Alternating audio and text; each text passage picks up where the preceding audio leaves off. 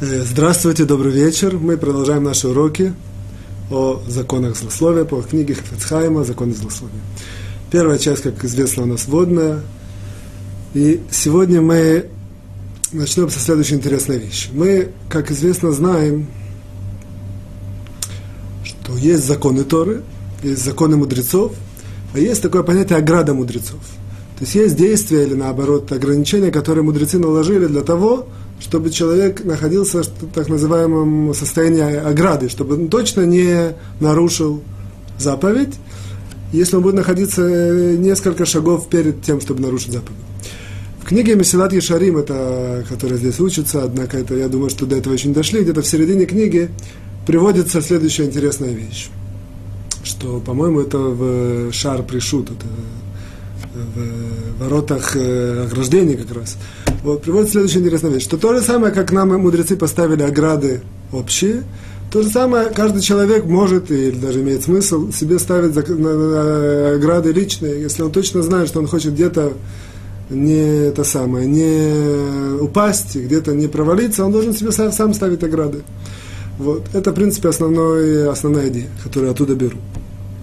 Я бы хотел вместе с вами сегодня построить небольшую такую ограду, если можно так выразиться, от злословия.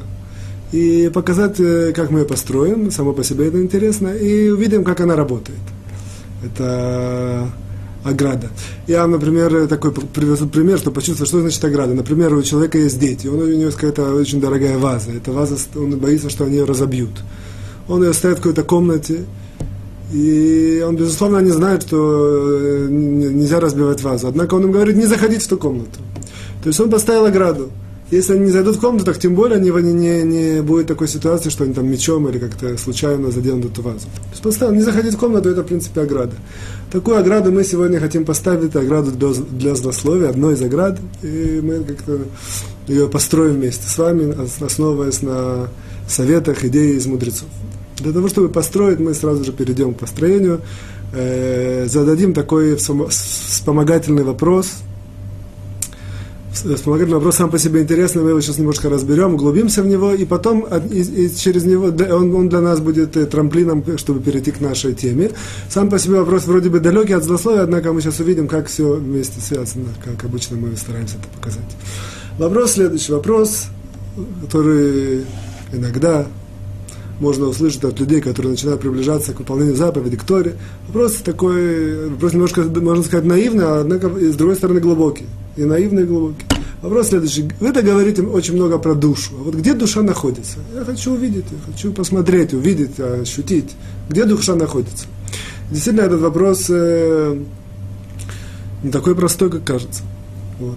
Где душа находится? В сердце, в мозгу, в руках, или во всем теле, или в какой-то части тела. Или как это, как ее можно увидеть? Или даже почувствовать. Хотим почувствовать. Однако, что, я не знаю, допустим, если есть какой-то запах мы не видим, однако мы его чувствуем. Или есть какой-то вкус, мы его тоже не видим, однако мы чувствуем, что какими-то органами нашей человеческой системы, как можно почувствовать душу? Вот это, в принципе, вопрос. Увидеть или почувствовать. Вот. Ответ, который нам, в принципе, я это адаптирую немножко, однако ответ черпает из учения мудрецов наших. Ответ следующий, что основная разница принципиальная между духовными и материальными вещами.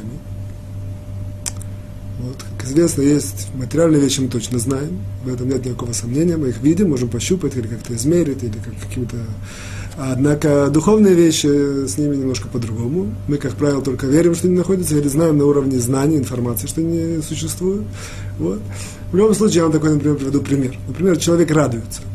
Радуется не материальное проявление. Радуется в некотором смысле какие-то духовные проявления. Вот как мы это можем увидеть? Мы видим это только на уровне проявления. Мы не видим это саму радость. Мы не можем ее определить, ее размеры, или ее там, глубину, или ее цвет. Мы только видим это проявление. Человек радуется, видим проявление радости. Вот, в принципе, это основная как бы, отличительная черта, отличительное разделение между духовными и материальными вещами. Материальные вещи их все можно ощутить и пощупать, а духовные вещи их нельзя ни ощутить, ни пощупать, все их восприятие, оно только через проявление этих духовных вещей в этом мире. То есть все, что у нас есть возможность как бы как бы, иметь доступ к духовным вещам, только зная, только видя их проявление. Если мы хотим какую-то духовную вещь измерить, посмотреть, почувствовать, только мы должны непосредственно сразу же идти на узнать, как ее, в чем ее проявление в этом мире. Вот. Я не углубляюсь в эту тему, однако на одной ноге, это зависит от того, мы говорили в нескольких, в принципе, на первом уроке, и дальше еще раз напоминали это, что любая вещь в этом мире, она состоит из 4 компонентов: материя, форма, движущая сила и конечный результат, конечная цель. Вот. Отличительная черта духовных вещей в том, что, в принципе, корень их не из этого мира, поэтому формы у них нету. Формы, я имею в виду, в том виде, в котором мы хотим видеть вещи, обладающие формой, это специфика этого мира. Духовные вещи, у них нет формы, но у них есть проявление. Вот. По их проявлению мы можем их видеть. Теперь сделаем один шаг вперед и спросим, какое же проявление души для того, что мы хотим ее... Мы уже поняли, что увидеть мы ее не можем, и пощупать... как-то осязаемо нам ее будет тоже практически невозможно. Однако проявление души мы хотим узнать, найти и почувствовать. В чем заключается проявление души? Ну, как я сказал, мы делаем шаг вперед, и ответ на это следующий. Что, в принципе, когда Творец создал человека, это описывается в начале книги Пятикнижия, в начале книги Берешит, вот, так фраза, которая, что называется, выражает, стих Торы, который выражает создание человека, он на русский язык примерно переводится так, что вдохнул в него душу и стал человек душой животной. Примерно такой стих. Но не так важно сейчас сам стих. Перевод на него, как известно, перевод есть такой Тана, называли Онкелос. Онкелос это был прозелит, гер. Он перевел всю Тору. Это, в принципе, это перевод не его, он получил его по Руаха Кодыш, то есть получил его на пророческом уровне. Перевод, как правило, часто публикуется вместе с текстом Торы, печатается. Вот. Он очень часто дает возможность понять более глубоко сами стихи Торы. На этом месте Онкелос, то есть перевод, говорит, что... стал человек животной душой, переводит перевод руах мемалер, то есть ветер, говорящий ветер.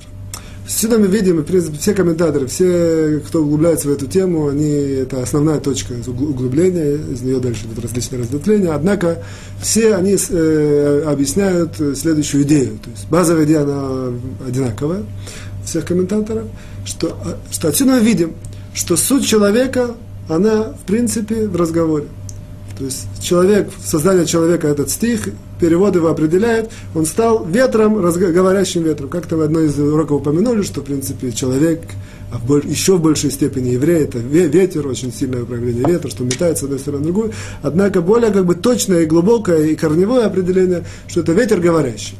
Сюда мы видим, это переводит строки душа, животное, человек, животное, душа, то есть ветер говорящий. В принципе, все это нас подводит к следующей идее, к следующей базисной концепции, что человек, он в принципе... душа человека, в принципе, проявляется на уровне разговора. То есть, в принципе, мы искали, как мы можем узнать, увидеть, почувствовать душу человека. Ответ, как человек говорит, в этом в принципе, проходит проявление его души. Человек, когда говорит, любой человек, на любом языке, неважно, в любой форме выражения, это, в принципе, самое центральное выражение души, которое мы можем видеть, чувствовать и... как бы сказать, воспринимать, анализировать, это разговор. То есть мы хотим посмотреть, какая, грубо говоря, мы сейчас это немножко разовьем, а грубо говоря, на этом этапе нашего изложения, мы хотим посмотреть, какая у человека душа. Оказывается, это сделать невозможно. Однако мы можем, тем не менее, это почувствовать. Как бы, что значит невозможно? То есть мы не можем видеть это органами нашими, видеть, слышать, это, нюхать, это мы не можем воспринять это. Однако проявление души мы можем, да, можем, и это относительно просто. Мы смотрим, как человек говорит, и, в принципе, это для нас является самым, что называется, главным, оптимальным и всеобъемлемым критерием человека. Человек говорит, мы знаем, что у него за душа. Вот. Это, в принципе, для нас...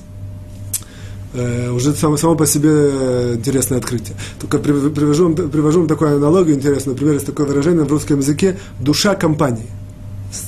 кто, как бы, все это через это прошли. Что значит душа компании? Как правило, если вы посмотрите, душа компании – это человек, который говорит как-то красиво, интересно, смешно, с юмором или наоборот. Зависит от компании, зависит от вкуса в компании. Однако человек оценивается по тому, как он проявляется через разговор. Редко душа компании – это тот, кто вкусно, кто много кушает, или там, тот, кто, я не знаю, много думает. Душа компании, как правило, человек, который как-то интересно, как бы в духе той компании, в которой он находится, он говорит. Мы видим отсюда даже, что многие языки, они даже невольно, однако передают сами эту идею, что душа – это разговор. Делаем немножко теперь продвижение вперед, немножко передвигаемся к нашей теме.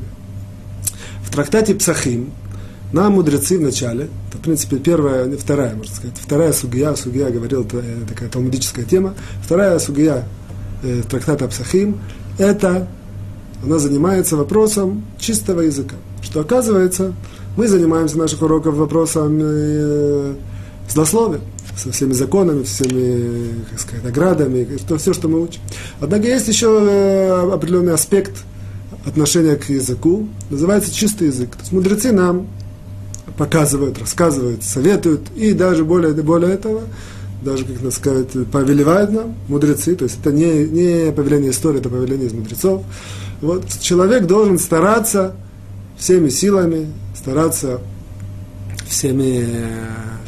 возможностями говорить чисто. То есть говорить чисто – это следует, это немножко нужно определить. Говорить чисто – это значит так, что есть очень многие понятия, которые мы в процессе жизни оперируем, потребляем их и как бы общаемся друг с другом. Вот. Любую вещь можно описать, определить, сказать разными вещами, различными, начиная от того, что есть такое понятие синонимы в любом языке, и кончая того, что можно это сказать с той стороны, и с другой стороны, можно сказать в таком проявлении, в другом ракурсе. Вот. Во всех этих, как сказать, формах разговора мудрецы нам выделяют, что вне зависимости от того, как человек договорит, человек должен стараться, и более того, как я сказал, говорить чисто. Чисто – это значит, что любую вещь, которую можно описать более грубо, опять же, здесь как бы основной критерий – это грубость. Грубость языка. Любую вещь, которую можно сказать более грубо, нужно стараться обойти и сказать более мягко, более деликатно, менее грубо. Вот. Мудрецы нам приводят очень-очень много примеров. Просто можно привести примеры простые жизни. Можно сказать... Это то, что приводят в том трактате, например, можно сказать нечисто, можно сказать грязно. Понятно, что нечисто, это более чистое выражение. Можно сказать, там, человек глупый, можно сказать, человек не очень умный. Опять же, понятно, что не очень умный, это более чисто. Вот, и так далее. То есть есть, безусловно, даже уровни. Можно одно и то же понятие, одно и то же... это описание, описать различными путями, и как бы у человека, у которого выработана чувствительность к чистому языку, может дать градацию, может дать иерархию. Это наиболее чистым образом он сказал, это менее чисто, это совсем не хорошо. Вот. Безусловно, из этого мы понимаем, что люди, которые выражаются там цензурно или ругаются, на самом низком человеческом уровне находятся. Вот. Теперь немножко продвинемся. Вопрос, для чего это мудрецы нам такое повелели? В принципе, если это не из Торы, заповедь, из Торы нет такого заповеди или стиха говорить чисто. Это мудрецы нам такое, что называется, скажем, в скобках придумали. Ну, спросить, для чего они это... Пусть каждый говорит, как он хочет. Какая разница? Вот. Ответ следующий. Что оказывается, что мудрецы, как правило, их основное, как бы сказать, предназначение для того, что они в том, что кроме всего прочего, кроме того, что они как бы подстегивают народ выполнять законы Торы и каждого конкретно и все еврейское общество в целом подняться более духовно, они очень-очень как бы следят за тем, чтобы человек не был испорчен. То есть есть такой специально отдельная как бы, как сказать, аспаклярия, такое отдельное рассмотрение, отдельная точка зрения на человек может быть там более духовный, менее духовный, более интересный, менее интересный, заниматься разными вещами, делать. Это все как бы на его личном уровне, на общественном уровне. Однако очень важно, чтобы человек не был испорчен. И у мудрецов есть ключи евреи. мудрецов есть ключи, что это за определение, что значит человек испорченный, что значит человек начинает портиться, как допустим, то же самое, что специалист по сельскому хозяйству может увидеть какое-то дерево и понять, что это начинает уже гнить, или там увидит какой-то, не знаю, человек по машине, может понять, что здесь уже начинает барахлить, и скоро там мотор сядет и так далее. Каждый в своем области он специалист. То самое мудрецы, они специалисты в человеческой душе, специалисты в духовном уровне человека, они видят и знают, когда есть такое опасение, что человек начинает портиться в духовном плане. Вот. Поэтому очень многие из их постановлений и рекомендаций, и даже законов из мудрецов, они, в принципе, направлены на то, чтобы человека оградить, и чтобы человек был, не был испорчен. Дальше подниматься духовно больше или меньше, это его как бы личное удел. Однако, чтобы он был не испорчен, это в каком-то смысле забота мудрецов. Так вот, оказывается, что вот этот чистый язык, основное его предназначение, оно заключается именно в том, чтобы человека оградить от порчи. Что это значит? Теперь, поскольку мы сделали это введение, что душа человека – это, в принципе, его разговор, мы начинаем понимать, что если человек говорит нечисто, менее чисто, даже он говорит, пока не говорим про какие-то низкие уровни, говорит менее чисто, то, в принципе, он таким образом себя, свою душу, а душа, как известно, это начинка всего человеческого, всей человеческой сущности, он, в принципе, свою душу немножко, потихоньку немножко грязнит, или как-то туда пыль заходит, или она как-то работает хуже. Вот. И поэтому, если человек будет стараться говорить чисто, то он, в принципе, определенным образом огражден от такой, что называется, духовной порчи, которую мудрецы, в принципе, заботятся, чтобы ее не было. Вот. Поэтому, как бы, основная идея, что когда человек говорит чисто, он, грубо говоря, он заботится о своем человеческом статусе, о своем человеческом уровне, чтобы не загрязниться, не испортиться, не опуститься в духовном плане. Вот. Более того, когда человек старается говорить чисто, ставит на это акцент, он, грубо говоря, можно так сказать, так щеточкой просто свою душу немножко, как известно, человек хочет там пойти на какую-то важную встречу, берет там костюм или какое-то одеяние, немножко его там щеточкой или как-то какими-то вещами немножко там подчистит, под это, чтобы было более аккуратно. То же самое, в принципе, чистый разговор, грубо говоря, берет душу, немножко ее подчистить, подшлифовать, чтобы она была красивая, аккуратная, и тем более не была в процессе порчи. Вот. Теперь немножко еще больше. Как известно, что разговор, в принципе, человек, как правило, сам с собой не говорит, человек говорит, он обычно говорит с кем-то. Вот оказывается, что одно из самых больших влияний человека на человека, это, в принципе, происходит через разговор. Это отдельная тема, я только сейчас это упоминаю. Может быть, мы это разовьем. Вот. Скорее всего, мы это разовьем, когда будем дальше в законах злословия, в больших темах, более глубоко в различных проблемах злословия, мы это разовьем более глубоко. В любом случае, когда человек говорит с человеком, это основное влияние на другого, это через разговор. Мы как-то говорили идею, что человек управляет разговором. А сейчас немножко в другом даже ракурсе. Поскольку человек это, в принципе, душа человека это разговор, то, грубо говоря, когда я говорю, то мой разговор слышит другой человек. И, в принципе, этим самым я в принципе, влияю на его душу тоже. Влияю меньше, чем на свою душу, однако тоже влияю. Мудрецы нам говорят, что когда человек слышит, это как будто он говорит. Есть многие законы Торы, они основаны на том, что человеку нужно что-то сказать, а он по закону, благословение, а он только слышит. И если правильные намерения, то достаточно только слышать, этому засчитывается, как будто он говорит. То мы видим, что слух очень, очень часто приравнивается к разговору. Опять же, эту тему нужно развить. Известно, что слух – это как разговор.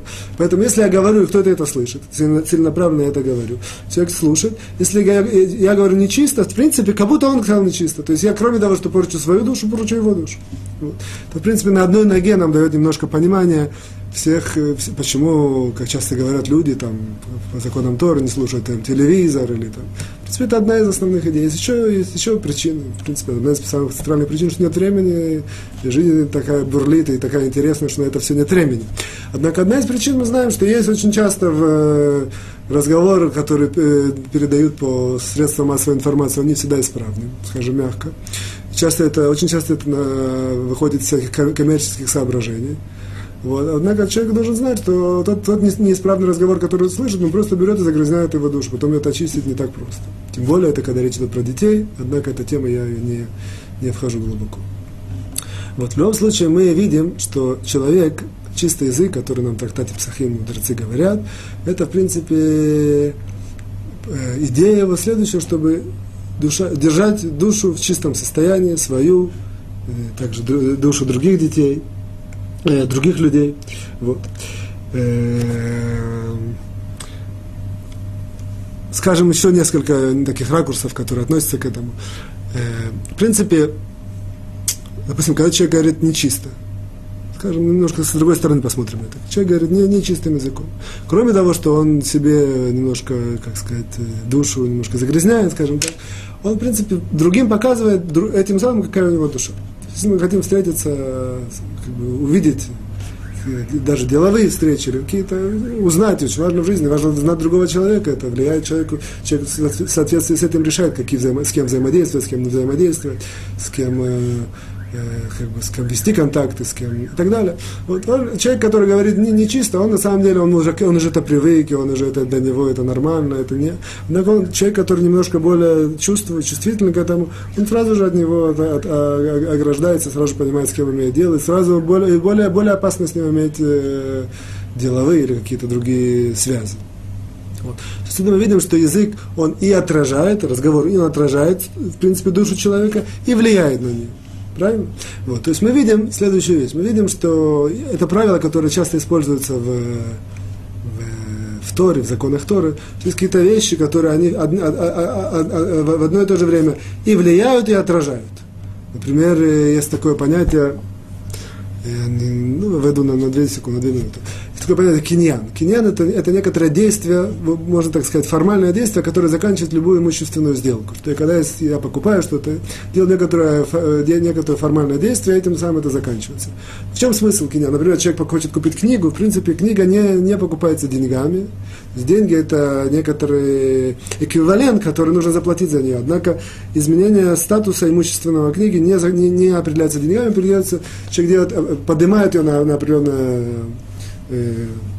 расстояние, есть согласие между двумя сторонами, и на этом сделка заканчивается. Что вот это поднятие, это называется киньян, то есть это формальное это действие. В чем его смысл? Оказывается, его смысл именно основан на том, что оно и отражает, и влияет. Что оно отражает и влияет? Оказывается, что любая имущественная сделка по Торе, она заканчивается только в тот момент, когда у каждого, у обеих сторон, у покупателя и продавца есть... Называется такое выражение на Талмуде гмерут дат. То есть, когда он точно решил, на определенном уровне точности, в своем мысли, что он принимает решение, действительно это продать, а вторая сторона купить. Вот эта грань, когда это точное решение принимается, оно определяется вот этим формальным действием. Что когда я, грубо говоря, поднимаю это в качестве покупателя, и продавец это видит, у него происходит такое психологическое действие, он чувствует все это выходит из моего владения, и до него этот момент, это на него влияет вот это вот мысленное окончательное решение. А для меня, для него это как бы влияет, а для меня это отражает. Что значит? Для меня это отражает, что в тот момент, когда я поднял, это в принципе для меня показывает, что у меня есть это вот этот беру, да, это есть эта мысль, закончилась, окончательное решение, это купить. В любом случае, это отступление. В любом случае, мы видим, что есть действия, которые в одно и то же время являются и проявлением, и отражением. То же самое в случае злословия, в случае чистого языка. Чистый язык, когда человек говорит, это чистый или менее чистый, или еще менее чистый. Вот. Соответственно, когда он так говорит, это и проявляет его душу, поскольку мы знаем, что душа – это разговор, и влияет. То есть, что значит влияет? А влияет, показывает, он может ее, как мы привели такую аналогию, немножко почистить, отшлифовать, сделать более красивую. Вот. Поэтому... Мудрецы нам дают такую идею, это, в принципе, идея очень важна сама по себе, и после этого мы непосредственно переходим к злословию, к нашей идее, к теме, которая относится к нашей идее, которая относится к нашей теме. Вот. Оказывается, что если человек, он, допустим, не говорит не очень чисто, он знает про себя, у него там есть всякие выражения, всякие сленги, всякие там шуточки, всякие.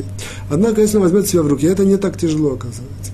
Вот. И начнет немножко следить и говорить немножко более чисто. Оказывается, что он таким образом убирает со своей души различные слои налета. И если он я не могу вам сказать сроки, однако если он удержится в таком ситуации, опять же, это не значит, что постоянно, однако более, еще больше в такой-то ситуации укрепится, в такой-то ситуации укрепится, здесь немножко знает, что он что-то любит такое выразиться, и скажет как-то более мягко, более красиво, более деликатно. Вот. То через какой-то срок человек увидит, что его душа вдруг начинает ему больше светить, он немножко, он даже меняется. Это один из способов, как человек может относительно легко почувствовать свою душу, стать более лучше, более в духовном плане более ярче, если так можно выразиться. Вот. Это относительно чистого языка само по себе, это в принципе наша тема язык, поэтому чистый язык это тоже относится к нашей теме. Теперь перейдем к тому, что мы начали, о ограде для злословия. Мы сказали, что мы хотим построить, мы знаем, что мудрецы часто строят ограды для запретов, и зная этот, когда человек работает с этой оградой, он точно должен с большей вероятностью не нарушить сам запрет. Пример, который мы привели, что человек, который хочет от детей спрятать вазу, чтобы они ее не разбили, он ставит ее в комнату и говорит, в эту комнату не заходи.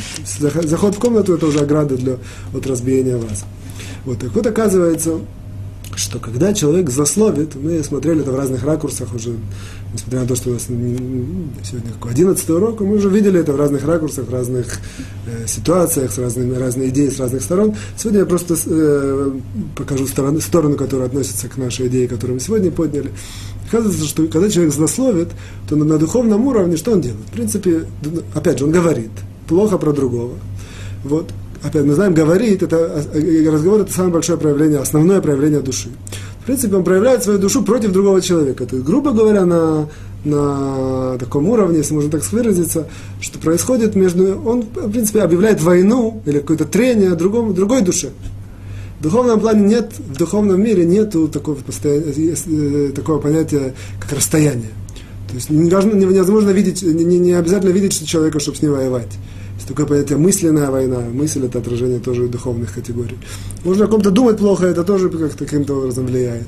Вот. Или можно, есть различные варианты. Что бы то ни было, когда человек начинает про кого-то злословить, грубо говоря, он своей душой объявляет войну другой душе. Маленькую войну, большую войну, или там ее дает пощечину, или дает какую-то... Однако между ними находится какое-то трение. Душа против души. Душа говорящего против души, про кого говорит. Вот. Теперь, как известно, что когда есть какие-то трения между людьми, например, теперь немножко мы опустимся. Трения в материальном мире между людьми, человек, допустим, такой характер, что он со всеми спорит, склок, и у него со всеми всегда он не в хороших отношениях. Понятно, что есть разные пути, это как это можно изменить, с этим бороться. Однако есть такой как бы глобальный путь. Если человек вдруг станет хорошим, то это очень сильно он изменит эти все трения с другими людьми. Что значит вдруг станет хорошим? Вдруг станет всем улыбаться, и вдруг станет всем говорить мягко, и вдруг станет как-то... Какие-то проявления хорошести, которые каждый, в принципе, может почувствовать. Понятно, что это, я говорю, некоторый идеальный вариант. Человек, который, в принципе, со всеми в трениях, со всеми склоками, тяжело стать хорошим. Однако в идеальный вариант нам сейчас позволит перейти к идее, которая связана со злословием. Опять же, есть какие-то напряженные отношения между людьми, если вдруг один из них вдруг меняется, становится вдруг такой хороший, улыбается, в принципе, не по отношению к тому человеку, в принципе, то любые трения, они очень сильно часто, как сказать, уходят или сходят на нет. То же самое в духовном уровне. В принципе, поскольку мы сказали, что злословие – это, грубо говоря, война души против души, в тот момент, когда я беру и делаю свою душу хорошей, опять же, по аналогии в материальном трениях между людьми, вот, то в этот момент как бы эти трения между душа с душой, они ослабевают. То есть, грубо говоря, что я имею в виду? Это следующее, что поскольку злословие, как бы наша тема, это целый раздел, однако злословие – это когда человек говорит про другого плохо. То есть человек приучится, в принципе, не про другого человека, в принципе, говорить языком чистым, то он, в принципе, делает свою душу чище. Делает свою душу чище, он, как бы, в нашей аналогии, он становится, как бы, человеком более хорошим. Более хороший человек, он, как правило, ни с кем не воюет, он, как правило, ни с кем не конфликтует, и как правило, нет никаких трений. Поэтому, в принципе, это наша основная идея, которую мы вывели и, как бы, сегодня подчеркнули, что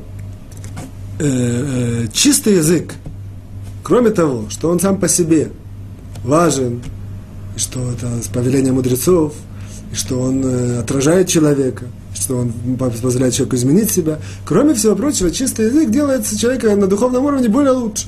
Человек становится более ярче, красивее, приятнее. Это даже логика подсказывает. Вот. Человек, который говорит чисто. И в то же время, этим же самым, когда так происходит, он строит себе ограду от злословия. В тот момент, когда человек лучше, он, как правило, с меньшими людьми конфликтует. А как мы сказали, конфликт на духовном плане – это одна из проявлений конфликта духовного, это злословие. Я говорю про кого-то зло. Соответственно, что если я построил такую ограду и говорю чисто, то я уменьшаю возможности, вероятности своего злословия. Я имею в виду каждый человек, каждый человек.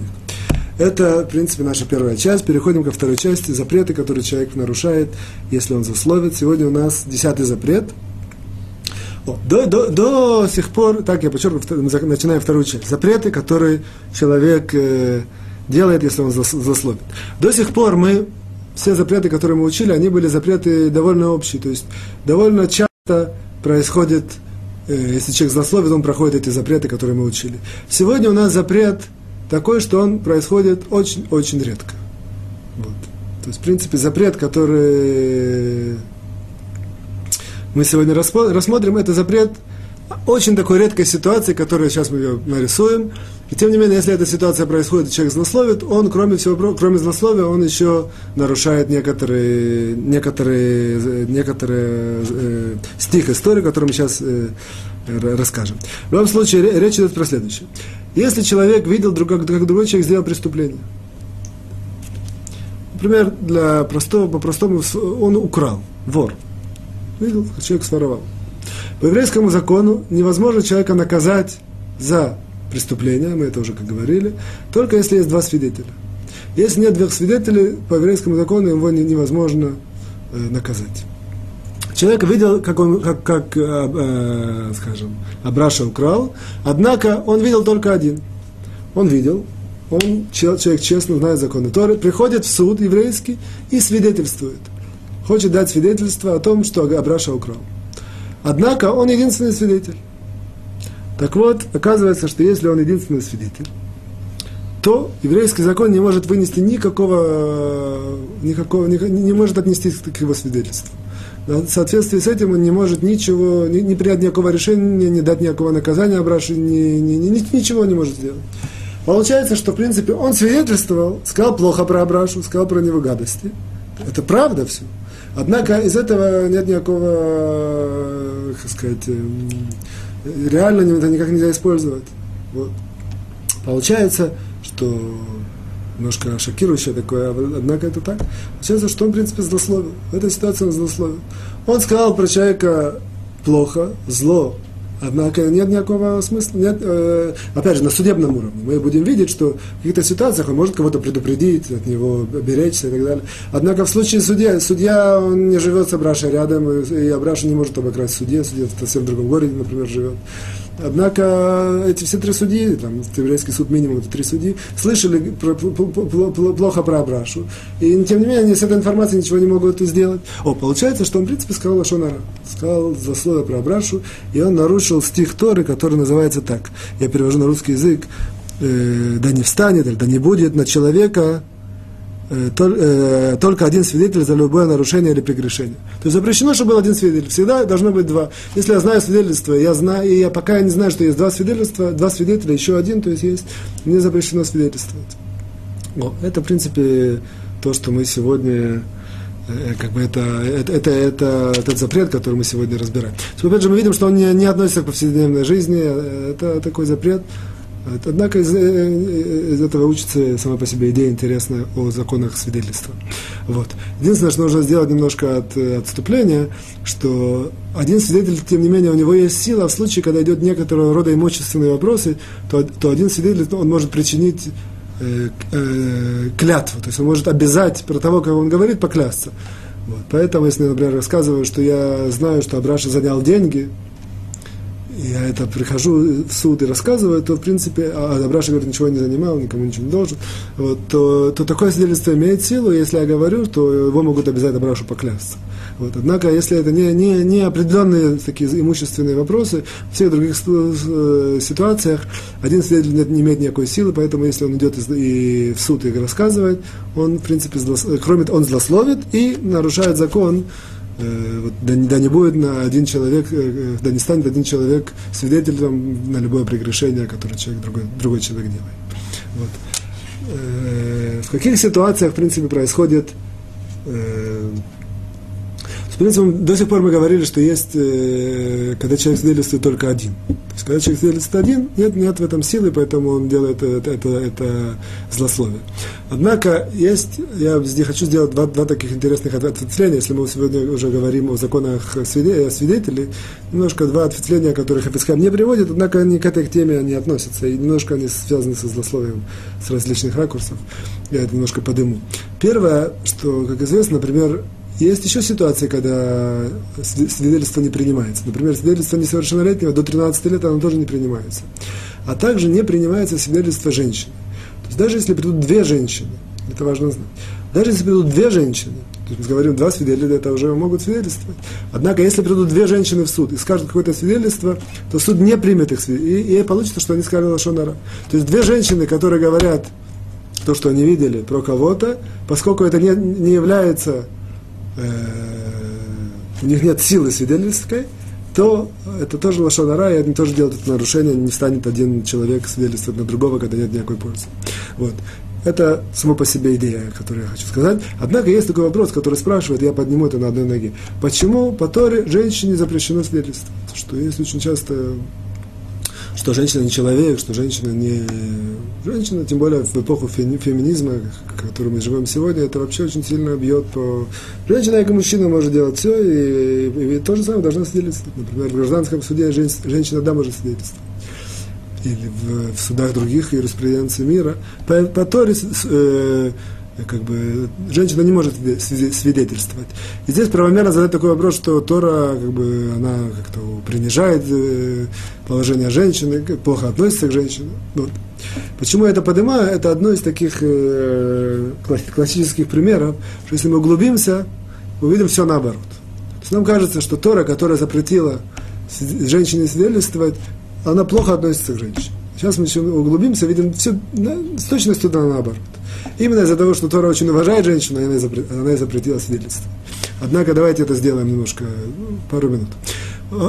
Спросим такой вопрос. Почему, в принципе, женщина не может быть свидетелем? А для этого нужно вообще понять, почему один человек не может быть свидетелем.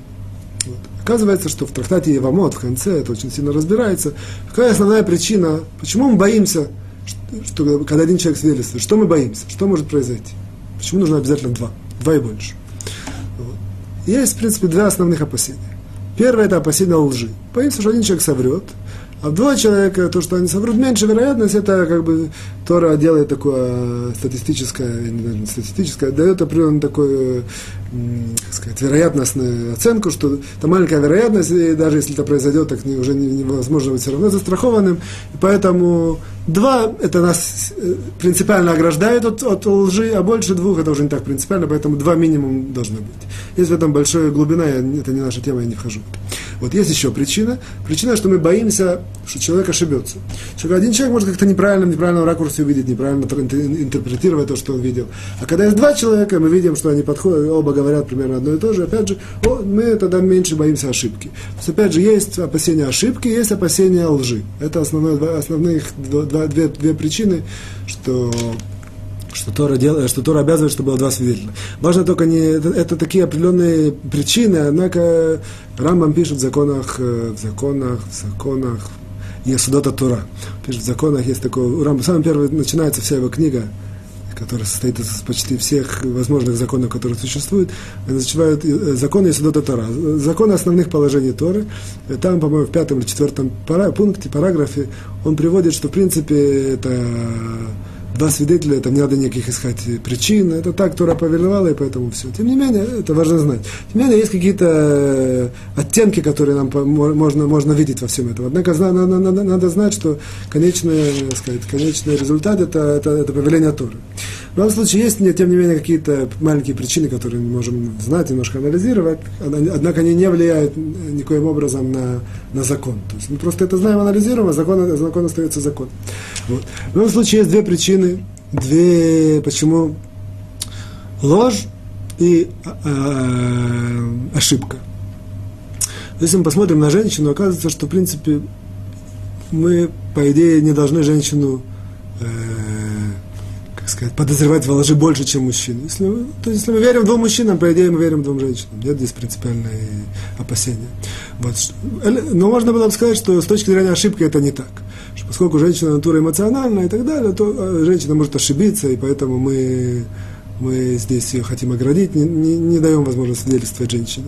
Однако здесь правомерно спросить, если это так, если бы это было действительно так, то все бы закончилось только на том, что мы бы сказали, две женщины не могут, а там 3 или 5, 10, нашли бы какую-то им рамку и сказали, 10 женщин тоже нормально. Вот. То есть, если мы боимся ошибиться, женщина более эмоциональна, тогда 10 женщин, они уже могут свидетельствовать.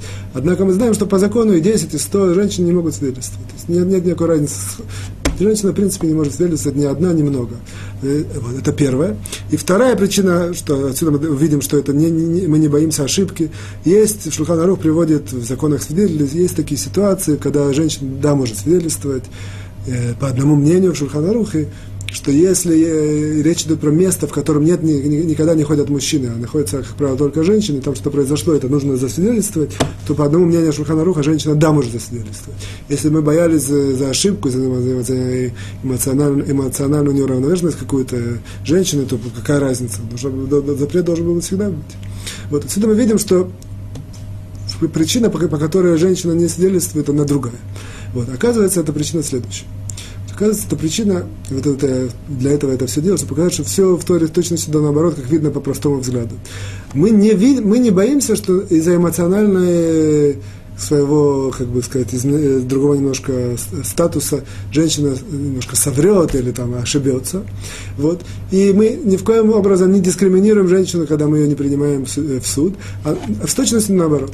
Поскольку мы знаем, что женщина натура эмоциональная, поскольку мы знаем, что женщина, ее основное предназначение это более домашнее, более по еврейскому взгляду на мир, на жизнь, она более как бы с детьми, в доме и так далее. Показывается, что если мы откроем такую дверку и разрешим женщине идти и даже не разрешим. В тот момент, когда мы разрешим, мы обяжем. Мы обяжем ее быть свидетелем. Тот человек, который может быть свидетелем, он обязан свидетельствовать в случаях, когда это необходимо. Вот. Поэтому, если мы так сделаем, то получится, что мы, в принципе, ударим и нарушим по основному предназначению женщины, по ее образу жизни, по ее ритму жизни, по ее эмоциональному такому фону.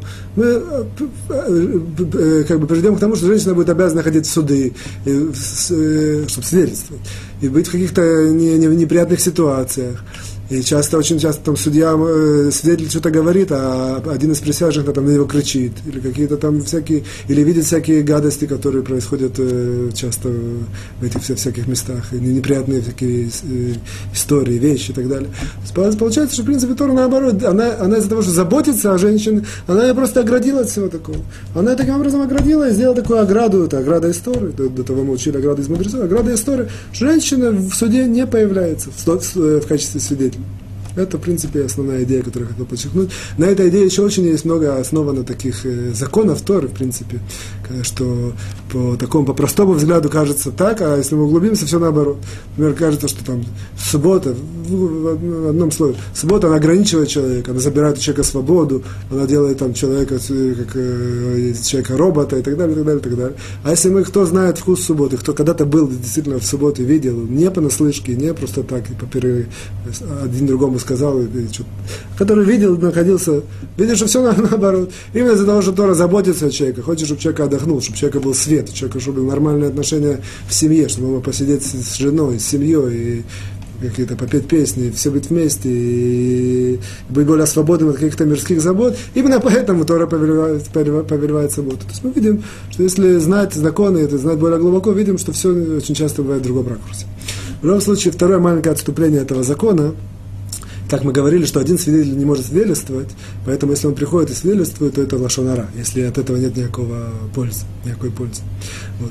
А маленькое отступление, я вам расскажу такую, есть в трактате Псахим, тот раз мы говорили Псахим в начале, это почти в конце, есть такая интересная вещь.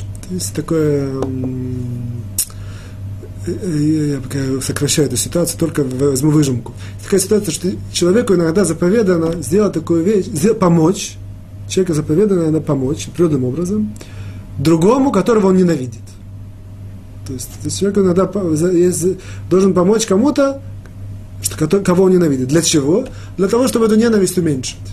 Так, в принципе, это выжимка из Талмуда, то, что говорит Талмуд. Если человек кого-то ненавидит, Яша ненавидит Абрашу, Яша заповедно пойти и помочь Абрашу, чтобы эту ненависть немножко уменьшить, сократить. Вот. Талмуд спрашивает, как такое может быть? Есть закон, запрещено ненавидеть. Если уже этот Яша, он выполнит закон Торы и пойдет ему помочь для того, чтобы уменьшить ненависть, так точно он выполняет Тору и знает, что есть запрет ненавидеть. Почему он ненавидит? Вот. Говорит нам, анализирует Талмуд, что если он-то видел, то, ненавидит Абрашу, говорит этот Талмуд, что Яша ненавидит Абрашу за преступление. Абраша вор, а Яша его за это ненавидит. Однако, говорит Талмуд, как может быть? Если Яша видел это с кем-то, что он вор, он должен пойти передать в суд, и просто это вся ненависть уходит. Он передает эти данные в суд, и суд этим занимается, все запрещено ненавидеть, даже преступника. Он передает эти, все это передает, как бы переходит теперь это все в суд должен этим заниматься. Вот, говорит Талмуд, что он видел только один. Тут мы знаем, все это связано с нашим законом. Он видел только один, поэтому он не может пойти в суд и не может засвидетельствовать. Поэтому он его ненавидит, так говорит нам Талмуд. Вот. Получается такая, как бы, интересная ситуация. То есть, в принципе, мы учили, что несмотря на то, что понятно, что он должен постараться с ним поговорить, это мы будем учить еще. В любом случае, речь идет про только выжимку из всего. То есть мы видим, что несмотря на то, что один человек, он не может пойти в суд и засвидетельствовать про другого, однако если он сам где-то знает, точно видит, то он имеет право, чтобы у него было отношение не к ненависти к этому преступнику, как бы, какие-то плохие к нему эмоции, плохое отношение к нему. Это, в принципе, отсюда мы видим, что несмотря на то, что один человек не может свидетельствовать, однако на своем личном уровне он может имеет право к нему плохо относиться. Если мы уже это говорим, в Талмуд там сама по себе интересная идея, только закончить. Тосафот тогда спрашивает, в Талмуде Псахим спрашивает, есть такая ситуация очень непонятная. Если он его ненавидит справедливо за то, что он делает преступление, он один свидетель, видел только один, и ненавидит его справедливо, то почему же нам говорит Талмуд, что он должен ему помочь, чтобы эту ненависть убрать? Он имеет право, чтобы у него была ненависть, для чего же это убирать? Если он имеет право, так нужно убирать, если не имеет права, так нужно объяснить, так он не имеет права. Вот. В любом случае, говорит нам Тосафот интересное положение, что есть такая ситуация, это просто важно знать, поэтому я это поднял, хотя это не наша тема, что говорит нам Тосафот так. Тосафот, один из комментаторов Талмуда, говорит, что Яша ненавидит Абрашу, потому что он знает, что Абраша вор, он-то видел только один. И это можно, это ненависть, можно ее, не нужно ее погашать, это можно.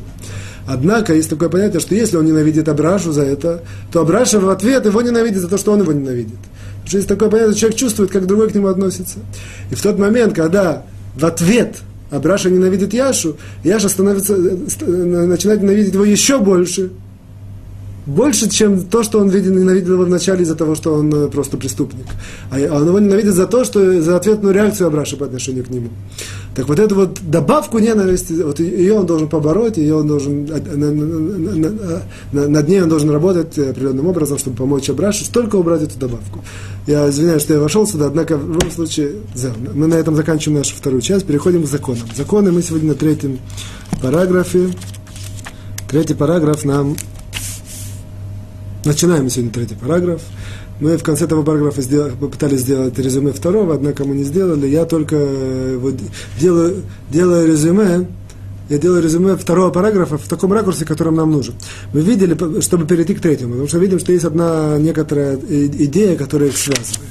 Мы видели, что весь, в принципе, второй параграф, который мы закончили, он основан на идее, на таком, в Талмуде есть такое выражение, что злословие перед тремя – это не злословие. Вот. Так есть три мнения, которые Хафец Хаим вывел из решенным, о чем идет речь. То есть это не идет в явной такой форме, в простой, что можно злословить в присутствии троих, а речь идет о трех ситуациях. Либо же человек, который слышал злословие, действительно злословие в присутствии троих, может его передать дальше, подробности в тех прошлых предыдущих уроках. Либо, что если он говорит вещь, которая не точно злословие, оно называется такое. Можно так понять, можно по-другому. Если он говорит в присутствии троих, это можно, потому что он это нам доказывает, что он не намеревается злословить. Опять же, подробности там. И третья ситуация – это когда сам человек про себя рассказал какую-то вещь, которую его позорят или которую он приносит ущерб, однако он рассказал это в присутствии троих людей. В этой ситуации он показал, что он, в принципе, сам не, ему это, для него это не позор и не ущерб, и тогда мы это можно распространять дальше. Это, в принципе, три основных ответвления, на которых был построен весь третий параграф. Второй параграф, он, по крайней мере, первая часть второго параграфа, к которой мы сейчас непосредственно переходим, она основана на похожей идее. Есть в Талмуде место. Мы сделаем немножко по-другому. Мы сделаем это так. Она основывается на похожей идее. Идея следующая. Как человек иногда может сказать такую вещь. Человек может иногда сказать такую вещь. Я сейчас говорю нечто, которое, может быть, в принципе, является злословием. Однако, я не боюсь это сказать и в присутствии того человека, про которого я сейчас говорю. Это ему открывает такую как бы этическую дверцу. Он говорит, я теперь могу это сказать. Почему? Потому что это правда, я не боюсь это сказать в присутствии человека. Более того, он иногда берет и говорит действительно это в присутствии другого человека. В присутствии, опять же, чтобы было понятно, например, Абраша говорит про Яшу. Речь идет Абраша говорящий, а Яша про которого говорят. Абраша знает что-то плохое про Яшу. Он в присутствии Яши это говорит. Аргументируя это тем, что поскольку это в присутствии Яши, я не боюсь это сказать. Настолько это правда, настолько это я готов сказать, что нет в этом никакой проблемы. Вот. Либо он говорит это не в присутствии Яши, он говорит это о Яше, в присутствии других людей, и он, в принципе, знает честно самим собой, если бы Яша был здесь, я бы тоже был готов это сказать. Говорит нам Хафец Хаим, что это запрет все равно, и человеку все равно запрещено злословить, даже если он готов это сказать в присутствии человека, про которого он злословит. Вот. В принципе, можно сказать, да, понятно, однако это сейчас мы видим, что это не так понятно. Однако давайте мы сделаем следующую вещь. Мы в первую очередь мы первый пункт третьего параграфа изучим. Значит, первый пункт говорит там так, что запрещено человеку есть, я делаю это в такой форме, представляю первый пункт, что есть две ситуации. Есть ситуация, когда человек говорит про другого человека за глаза. И это запрещено делать, это злословие. И есть, когда он говорит перед ним, или не перед ним, но он готов сказать перед ним. Да? Вот, так вот рассмотрим две такие ситуации. Либо он говорит перед ним, либо говорит не перед ним. Оказывается, в обоих этих случаях запрещено злословить. Однако в каждом из случаев есть некоторое более тяжелое звено, и вот это важно подчеркнуть. Итак, если Яша говорит про Абрашу не перед Абрашей, это запрещено, однако плюс тяжесть этого в том, что он, кроме всего прочего, есть такое выражение «проклят ударяющего своего ближнего в тайне». То есть он как бы, для него есть даже такое определенное проклятие, мы будем читать дальше это, что он, поскольку это говорит не в присутствии его, а за глаза, то есть не перед ним, то он, в прямом смысле он даже этот Абраша говорящий, он даже проклят, можно сказать, с точки зрения Торы. Потому что говорит про другого гадости, а тот даже не подозревает и не знает, что он про него говорит. Вот. То есть, с этой точки зрения лучше бы было, грубо говоря, чтобы он сказал это в присутствии. По крайней мере, он бы тогда не получал бы это проклятие. С другой стороны, говорит нам Талмуд, говорит нам Хафец Хаим, что если он говорит в присутствии, там есть, наоборот, другое отягчающее звено. Если он говорит в присутствии, с одной стороны, это, как бы, грубо говоря, лучше, что он не является проклят, который говорит в тайне. Однако, с другой стороны, человек, который говорит про другого в его присутствии, называется, что он у себя очень сильно такую черту культивирует, проявляет наглость и дерзость. Говорит про кого-то человека, гадость ему в глаза, это наглость, это дерзость. Человек, одна из еврейских черт, это такая деликатность, мягкость, изящность. Вот. Человеку тяжело, как с другим говорит какие-то так фронтально гадости и в лицо ему говорит. И теперь, поэтому, если он говорит злословие вот так вот ему в глаза, то он, в принципе, у себя очень сильно развивает эту черту, вот эту дерзость. Вот. Поэтому мы видим, и в глаза, и за глаза запрещено, у каждого из них есть отягчающее обстоятельство. За глаза у него есть определенное проклятие, если в глаза, то он развивает черту дерзости. Я скажу вкратце, может быть, мы это разовьем, что важно знать, что черта дерзости, вот эта вот, она, с точки зрения черт человека, с точки зрения качеств человека, Очень сильно мудрецы ее порицают. Человек, который, в принципе, дерзок, еврей имеется в виду, то она, в принципе, для него закрывает, грубо говоря, так можно сказать, возможность идти к духовному совершенству в различных очень ракурсах. То есть есть такое, что, с одной стороны, евреи, они есть в многих местах в Талмуде, нация еврейская, она отличается тем, что они такие пробивные, я знаю, такие, есть такие, такая, у меня в песне есть такая, я вам привожу иногда, есть такая строфа: «Пронесли мы сквозь поколение страданий силу духа и души красоту. Наш оптимизм и немножко южный темперамент, изящество и стыдливость, напористость и доброту». Вот эти вот изящество и стыдливость, напористость и доброту, я считаю, что это, в принципе, основное определение еврейской нации, если можно так сказать, с точки зрения черт. Мы видим, что есть напористость какая-то, и какое-то такое, иногда сила или какая-то мощь, это, наоборот, плюс. Однако есть такое понятие дерзость, или какая-то такая наглость, это не является хорошей еврейской чертой, поэтому я это не противоречу. То есть можно быть напористым и не дерзким, можно быть изящным и деликатным, тем не менее. Вот. Это важно, поэтому нам говорит этот, в этом пункте Хафец Хаим, что... Значит, говорит, перед кем-то злословие, он, в принципе, очень сильно эту черту у себя развивает, дерзость, и это очень нехорошо. В любом случае, переходим теперь мы ко второму пункту, и, в принципе, второй пункт, для него нужно сделать введение, и введение это мы сделаем сейчас. Как мы сказали, что есть в Талмуде такое место, с которого, в принципе, это все начинается, что значит все, мы это еще не почувствовали, что есть проблема в этом. Есть место в Талмуде, Талмуд говорит нам, что Рабби Йоси, это один из мудрецов Талмуда, говорит, у него была такая характерная черта, и так говорится, это, что он сказал, что все, что я говорил в жизни, я за это всегда отвечал, и не жалел, не боялся, и всегда готов это был даже сказать перед тем человеком, про которого я говорил. То есть отсюда в нескольких местах Талмуда выводят, мудрецы Талмуда, такое положение, что Рабби Йоси, у него была такая черта, что он говорил вещи про другого, даже какие-то не очень приятные, аргументируя это тем, что он был готов это сказать даже в присутствии того человека, про которого он говорит.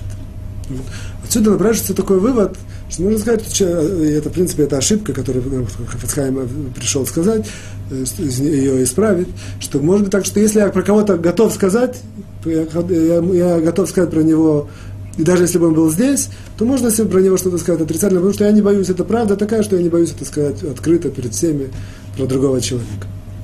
Вот. Опять же, нам это очень параллельно тому, что мы учили во втором параграфе, поскольку это место в Талмуде, то мы говорили во втором параграфе в шестой лекции, в шестом уроке, что Талмуд мы не можем воспринимать так, как человек сам хочет, все это воспринимаем на уровне, как решоним нам переводят это, и у решоним есть толкование этого места таким образом, что в принципе решоним выводят из этого два закона. Что, о чем говорил Рабби Йоси? Рабби Йоси говорил, нет по-простому, что можно говорить злословие про кого-то, если я готов это сказать даже перед ним. Нет, он говорил не про это. Он говорил про, по мнению мудрецов решоним, две ситуации. Эти две ситуации, в принципе, это одна из ситуаций, это наш второй пункт. А вторая ситуация, это Хафец Хаим упоминает в своем комментарии, это для нас, это мы в дальнейшем будем эту ситуацию более подробно разбирать. В любом случае, что это за вторая ситуация? Что это за одна из ситуаций, которые... объясняется, что о чем идет речь. Идет речь так. Есть такая иногда ситуация, что я про кого-то, человек говорит про кого-то. Это не злословие. Однако точно непонятно, то есть зависит от его жестов, от его мимики, от той формы, в которой он это все преподносит. Это есть возможность это понять в отрицательном ракурсе и в положительном ракурсе. В шестом уроке была очень похожая параллельная ситуация в случае злословия перед тремя. Вот. Так говорит нам Рабби Йоси по объяснению решониям, что его отличительная черта заключалась в том, что когда он говорил какую-то такую вещь двоякую, и он говорил это жестом, мимикой, это выражал, то поскольку он не боялся это сказать и перед тем человеком, про которого он говорил, то он-то говорил. Отсюда выводится, что в этой ситуации это не злословие. То есть, опять же, когда речь идет, а точно я говорю жестами, я говорю какими-то жестами какие-то вещи, это злословие точно, это запрещено дело, даже если я готов сказать перед человеком, про которого я говорю. Однако, если это вещь, которую можно понять и так, и непонятно, и очень тяжело это понять, о чем же идет речь. В этой ситуации очень все зависит, как это человек говорящий, как это он представляет.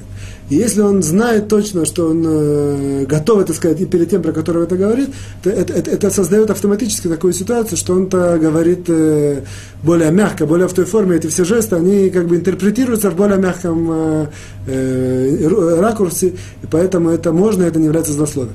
Я эту хочу тему немножко развить и даже показать пример, чтобы это не было ошибкой, потому что это часто встречается, однако наше время истекло. И Зрат Ашем в следующий раз. Сейчас я с вами прощаюсь. Всего хорошего. Счастья, здоровья, хорошего настроения. Всем до свидания.